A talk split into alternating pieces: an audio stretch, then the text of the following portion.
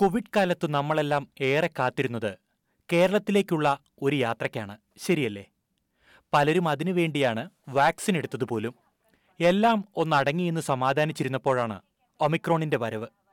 അതോടെ പലരുടെയും യാത്രകൾ അനിശ്ചിതത്വത്തിലായി. അത്യാവശ്യക്കാർ മാത്രമാണ് നിലവിൽ കേരളത്തിലേക്ക് യാത്ര പോകുന്നത്. കേരളത്തിലാകട്ടെ വിദേശത്തു നിന്നെത്തുന്നവർക്കായി കടുത്ത നിയന്ത്രണങ്ങളാണ് ഓരോ ദിവസവും ഏർപ്പെടുത്തുന്നത്. എന്നാൽ കേരളത്തിലെ നാടായ നാട്ടിലൊക്കെ ആഘോഷങ്ങൾക്കോ ആൾക്കൂട്ട പരിപാടികൾക്കോ യാതൊരു തടസ്സവുമില്ല.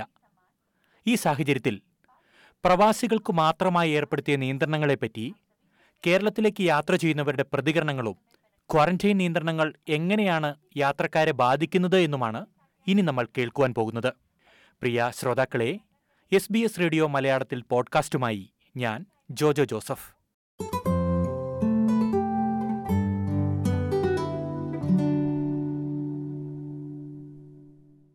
आपकी सुरक्षा के लिए आपसे निवेदन है कि कृपया अपनी कुर्सी पर बैठे रहें और अब आप अपने मोबाइल फोन का उपयोग कर सकते हैं.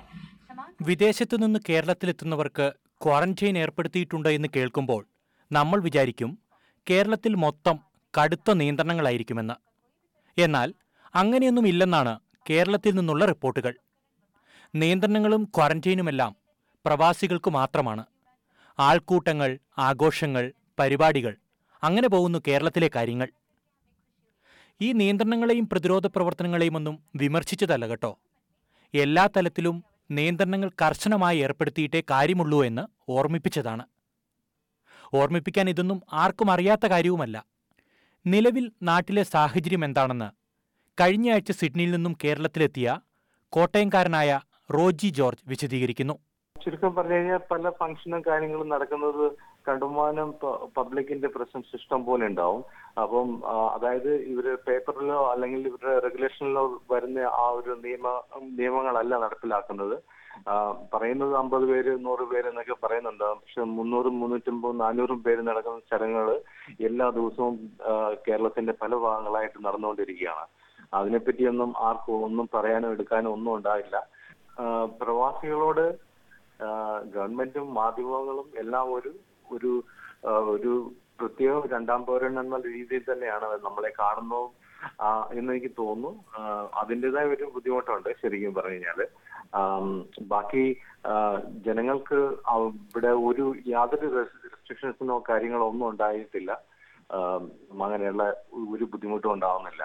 പക്ഷെ നമ്മളെ നമ്മൾ നാട്ടിൽ വരികയാണെങ്കിൽ നാട്ടുകാർ വരെ നമ്മളെ ഒരു നിങ്ങൾക്ക് ക്വാറന്റൈൻ ഉണ്ടല്ലോ അല്ലെങ്കിൽ അങ്ങനെയൊക്കെയാണ് അവർ നമ്മളെ പെരുമാറുന്നത്. കോവിഡ് നിയന്ത്രണങ്ങൾ സംബന്ധിച്ച് ഒട്ടേറെ ആശയക്കുഴപ്പങ്ങളുമായാണ് റോജി കഴിഞ്ഞയാഴ്ച കേരളത്തിലേക്ക് യാത്ര ചെയ്തത്. യാത്രാകാര്യത്തിൽ പെട്ടെന്നുണ്ടായ അനിശ്ചിതത്വം മൂലം കുടുംബവുമൊത്തുള്ള യാത്ര പോലും വേണ്ടെന്ന് വെക്കേണ്ടി വന്നു. പതിനൊന്നാം തീയതി മുതൽ ക്വാറന്റൈൻ ഉണ്ടെന്നാണ് കേട്ടിരുന്നത്. പന്ത്രണ്ടാം തീയതി കേരളത്തിലെത്തിയ തനിക്ക് ഇത് സംബന്ധിച്ച് യാതൊരു നിർദ്ദേശവും ലഭിച്ചില്ലെന്നും റോജി പറയുന്നു. ഡേറ്റ് ബുക്ക് ചെയ്തതിനനുസരിച്ച് എനിക്ക് അങ്ങനെ അതിനുശേഷമാണ് പല നിയമങ്ങളും വന്നത്. അപ്പം അതുകൊണ്ട് ഇറങ്ങി പതിനൊന്നാം തീയതി തൊട്ട് ക്വാറന്റൈൻ ഉണ്ടെന്നൊക്കെ പേപ്പറിൽ വായിച്ചിരുന്നു. പക്ഷെ ഞങ്ങൾ അവിടെ എത്തിയ ശേഷം അവര് ക്വാറന്റൈനെ പറ്റിയോ ഈവൻ റാൻഡം ടെസ്റ്റിനെ പറ്റിയോ ഒരു കാര്യങ്ങളും നമുക്ക് അങ്ങനെ ഒരു പ്രശ്നങ്ങളോ ഒന്നും ഫേസ് ചെയ്യേണ്ടി വന്നില്ല. എയർപോർട്ടിലെത്തിയപ്പം അവര് എനിക്ക് തോന്നുന്നത് ചില ആൾക്കാർക്ക് മാത്രമായിട്ട് ഒരു റാൻഡം ടെസ്റ്റ് ആണ് അവർ കൊടുക്കുന്നത്. ഞങ്ങൾ ഏകദേശം ഒരു പത്തിരുപത് പേര് ഒരുമിച്ചാണ് സിഡ്നിയിൽ നിന്ന് വെളിയിലേക്ക് ഇറങ്ങിയത്. ഞങ്ങൾക്ക് ആർക്കും ഒരു റാൻഡം ടെസ്റ്റോ ഒന്നും ഉണ്ടായില്ല. ഞങ്ങളെ ഫ്രീ ആയിട്ട് തന്നെ ഞങ്ങൾ വെളിയിലേക്ക് വരികയാണ്. അങ്ങനെ ഒരു ബുദ്ധിമുട്ട് അനുഭവപ്പെട്ടില്ല. എയർപോർട്ടിൽ നിന്ന് യാതൊരുവിധ ക്വാറന്റൈൻ റെഗുലേഷനോ അല്ലെങ്കിൽ ഏത് ഏത് ഏഴ് ദിവസം കഴിഞ്ഞ് അപ്ലോഡ് ചെയ്യുന്ന ഡീറ്റെയിൽസോ ഒന്നും എനിക്ക് ഗവൺമെന്റ് ഇവിടുന്ന് എയർപോർട്ടിൽ നിന്ന് ഒരു ഇൻസ്ട്രക്ഷൻസ് തന്നിട്ടില്ല. കഴിഞ്ഞയാഴ്ച ഓസ്ട്രേലിയയിൽ നിന്നും കേരളത്തിലെത്തിയ റോജി ജോർജിന്റെ അനുഭവമാണ് ശ്രോതാക്കൾ ഇപ്പോൾ കേട്ടത്. കോവിഡ് ബാധിതരുടെ എണ്ണം അനുദിനം വർദ്ധിക്കുന്നതിനാൽ കേരളത്തിൽ നിരവധി നിയന്ത്രണങ്ങളാണ് ഓരോ ദിവസവും ഏർപ്പെടുത്തുന്നത്. നിലവിലെ കേരളത്തിലെ നിയന്ത്രണങ്ങൾ, അതായത് ജനുവരി ഇരുപതിലെ നിബന്ധന എന്താണെന്ന് നമുക്കൊന്ന് നോക്കാം. കേരളത്തിലെ എയർപോർട്ടിലെത്തുന്ന യാത്രക്കാരെ ഹൈറിസ്ക് രാജ്യങ്ങൾ, ലോ റിസ്ക് രാജ്യങ്ങൾ എന്നിങ്ങനെ തരംതിരിച്ചാണ് പരിശോധന നടത്തുന്നത്. ഹൈറിസ്ക് രാജ്യങ്ങളിൽ നിന്ന് വരുന്ന എല്ലാവർക്കും R T P C R പരിശോധന നടത്തും.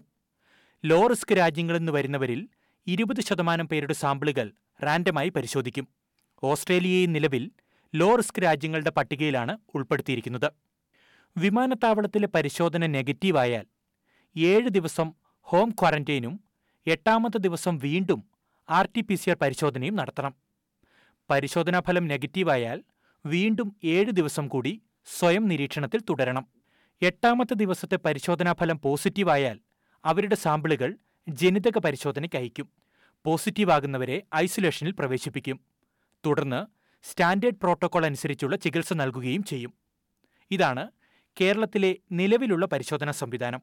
അതായത് വിദേശത്തുനിന്ന് എത്തുന്നവർ ചുരുങ്ങിയത് പതിനാല് ദിവസമെങ്കിലും വീട്ടിൽ ഒറ്റപ്പെട്ട് കഴിയണം. ഈ നിബന്ധനയെപ്പറ്റി അടുത്തയാഴ്ച കേരളത്തിലേക്ക് പോകാനൊരുങ്ങുന്ന സിഡ്നിയിൽ സ്റ്റുഡന്റ് വിസയിലുള്ള സ്പെറിൻ ജോർജ്: ഞാൻ ഈ ചൊവ്വാഴ്ച പോകാനിരിക്കുകയാണ്. കാരണം കഴിഞ്ഞ വർഷമേ പോകാൻ നോക്കിയിട്ടും പറ്റുന്നില്ല. ഒന്നാമത്തെ കാര്യം വിസയുടെ കാര്യങ്ങളൊക്കെ ആയതുകൊണ്ട് അത് എക്സ്പയർ ആവും. അപ്പൊ അതിനു മുന്നേ നാട്ടിൽ പോയിട്ട് വിവാഹം ഒന്ന്, പിന്നെ ഈ വിദ്യാഭ്യാസ ലോൺ, അതിന്റെയൊക്കെ കാര്യങ്ങളൊക്കെ ഒന്ന് ക്രമീകരിക്കാനൊക്കെ ആയിട്ട് വേണ്ടിയാണ് പോകുന്നത്. പോകുന്നത് ഇപ്പം മെയിനായിട്ട് ഒഫീഷ്യൽ കാര്യങ്ങൾ, അതായത് നമ്മുടെ പേപ്പർ വർക്കും കാര്യങ്ങളൊക്കെ ചെയ്യാൻ വേണ്ടിയിട്ടാണ് മെയിനായിട്ട് പോകുന്നത്. അപ്പോൾ ഇപ്പോൾ എന്താ പറയുക, ഓഫീസൊന്നും പഴയതുപോലെ ഇപ്പം ബാങ്കുകളൊക്കെ ആയിക്കോട്ടെ അവിടെയൊക്കെ അവൈലബിൾ അല്ല ഇപ്പോൾ പഴയതുപോലെ, കാരണം ഈ ഒമിക്രോൺ കാരണം. അപ്പം അത് എത്രത്തോളം അത് എനിക്ക് എന്താ പറയുക യൂസ്ഫുൾ ആവുമെന്ന് എനിക്കറിയില്ല ഇപ്രാവശ്യം നാട്ടിൽ പോകുന്നത് കൊണ്ട്. ഇതൊക്കെ ശരിയായി ശരിയാകുമോ? കാരണം ഈ ഏഴ് ദിവസം അല്ലെങ്കിൽ ഈ പതിനാല് ദിവസം ക്വാറന്റൈൻ കഴിഞ്ഞിട്ട് ബാക്കിയുള്ള ദിവസം ഈ ഓടി എത്താൻ പറ്റുമെന്ന് തന്നെ എനിക്ക് സംശയമാണ്. എങ്കിലും എന്താ അറിയില്ല, എന്തായാലും പോകണം, പോയി നോക്കട്ടെ. കോവിഡ് മാനദണ്ഡങ്ങളെല്ലാം പാലിച്ച് നാട്ടിലെത്തുന്ന പ്രവാസികളോടുള്ള കേരളത്തിന്റെ സമീപനത്തിൽ നിരാശയുണ്ടെന്നും സ്പെറിൻ കൂട്ടിച്ചേർത്തു. ഇവിടെ നമ്മൾ ഫസ്റ്റ് ഡോസും സെക്കൻഡ് ഡോസും ബൂസ്റ്ററും എടുത്തിട്ട് കഴിഞ്ഞ ദിവസം ബൂസ്റ്ററും എടുത്തു. ഏഹ് ഇതെല്ലാം എടുത്തിട്ടാണ് നമ്മൾ നാട്ടിൽ പോകുന്നത്. നാട്ടിൽ പോയി കഴിയുമ്പോഴത്തേക്ക് അവിടുത്തെ അവിടെ ആരും ആർക്കും ഇതൊന്നും ഒരു പ്രശ്നമുള്ള കേസല്ല. അവര് വീണ്ടും വീണ്ടും മാസ്ക് ധരിക്കുക അതൊന്നും ചെയ്യുന്നൊന്നുമില്ല. എല്ലാരും ഇങ്ങനെ കെയർ ചെയ്യുന്നില്ല.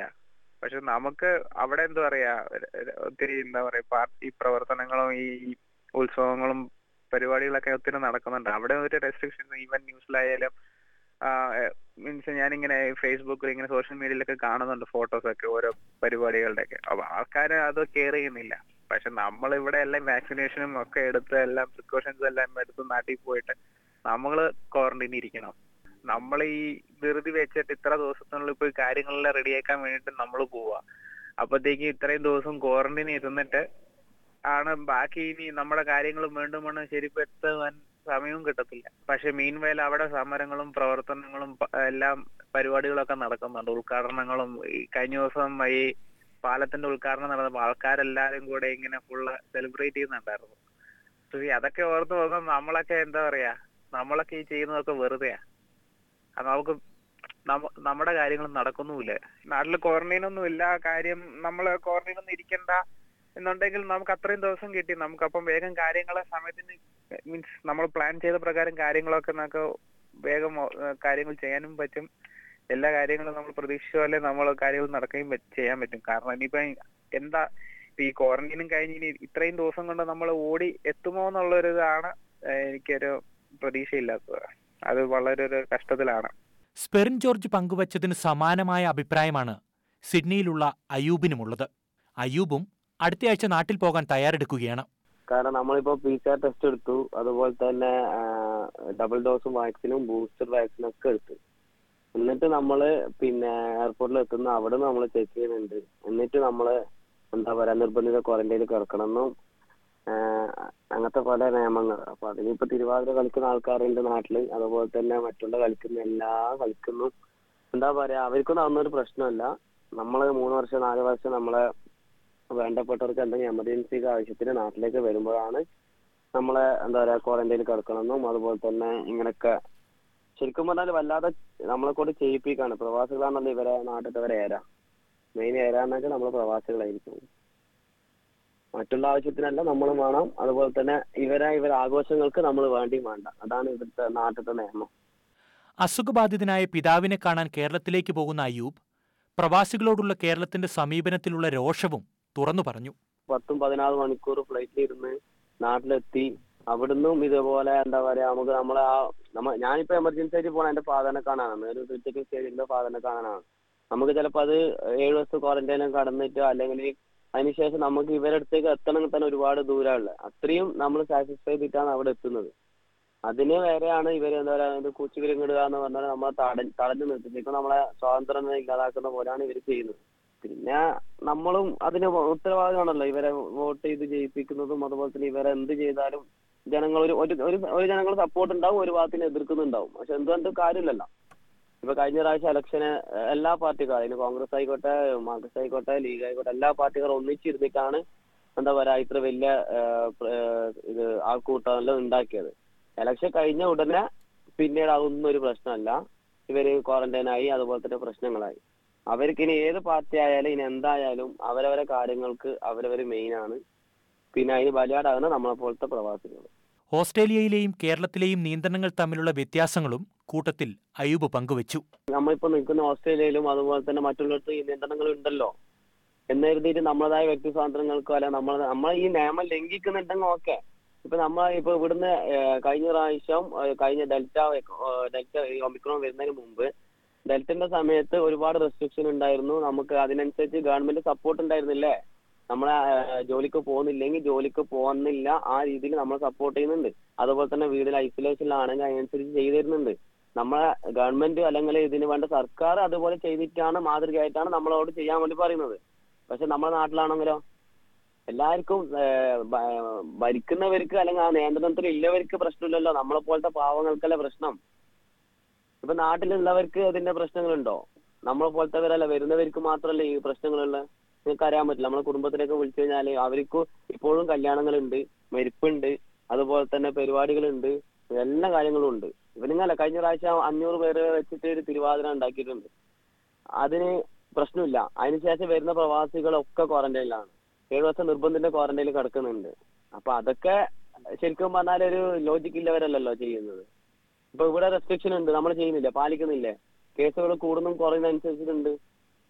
റെസ്ട്രിക്ഷന് തയ്യാറാണ്, നമ്മൾ പാലിക്കാനും അതുപോലെ ആ നിയന്ത്രണത്തിൽ നിൽക്കാൻ നമ്മൾ തയ്യാറാണ്. എന്തുകൊണ്ടെന്ന് വെച്ചാൽ നമ്മുടെ നാട് നന്നാവാൻ വേണ്ടിയിട്ട് തയ്യാറാണ്, നാട് നന്നാക്കാനാണല്ലോ നമ്മൾ ഇങ്ങോട്ടൊക്കെ വന്നത്. പക്ഷെ ഇത് ഒരു എന്താ പറയുക ഒരു ഭാഗം വിഭാഗം ആൾക്കാർക്ക് ഇത് ബാധകമല്ല, മറ്റുള്ള ആൾക്കാർക്ക് ഇത് ബാധകമാണ്, നിർബന്ധമാണെന്ന് വെച്ചാൽ അത് നടക്കുന്ന കാര്യമല്ലല്ല. നമ്മൾ പ്രവാസികൾ മാത്രം വിചാരിച്ചാൽ നാട്ടിൽ ക്വാറന്റൈൻ വരാതിരിക്കോ, അല്ലെങ്കിൽ സോറി കോവിഡ് വരാതിരിക്കോ, കോവിഡിന്റെ കോവിഡിന്റെ എണ്ണം കൂടാതിരിക്കോ? ഇല്ല, ഒരിക്കലും ഇല്ല. പ്രിയ ശ്രോതാക്കളെ, വിദേശത്തു നിന്ന് എത്തുന്നവർക്ക് കേരളത്തിൽ ഏർപ്പെടുത്തിയിരിക്കുന്ന കോവിഡ് നിയന്ത്രണങ്ങളെപ്പറ്റി കേരളത്തിലേക്ക് യാത്ര ചെയ്യുന്ന ഓസ്ട്രേലിയൻ മലയാളികളുടെ പ്രതികരണങ്ങളാണ് നിങ്ങൾ ഇതുവരെ കേട്ടത്. മാനദണ്ഡങ്ങളിൽ അടിക്കടി മാറ്റം വരുന്നതിനാൽ നിങ്ങളുടെ യാത്രയ്ക്ക് മുൻപ് ആവശ്യമായ വിവരങ്ങൾ ശേഖരിച്ച് വേണ്ട മുൻകരുതലുകൾ സ്വീകരിക്കണമെന്ന് ഓർമ്മിപ്പിക്കുന്നു.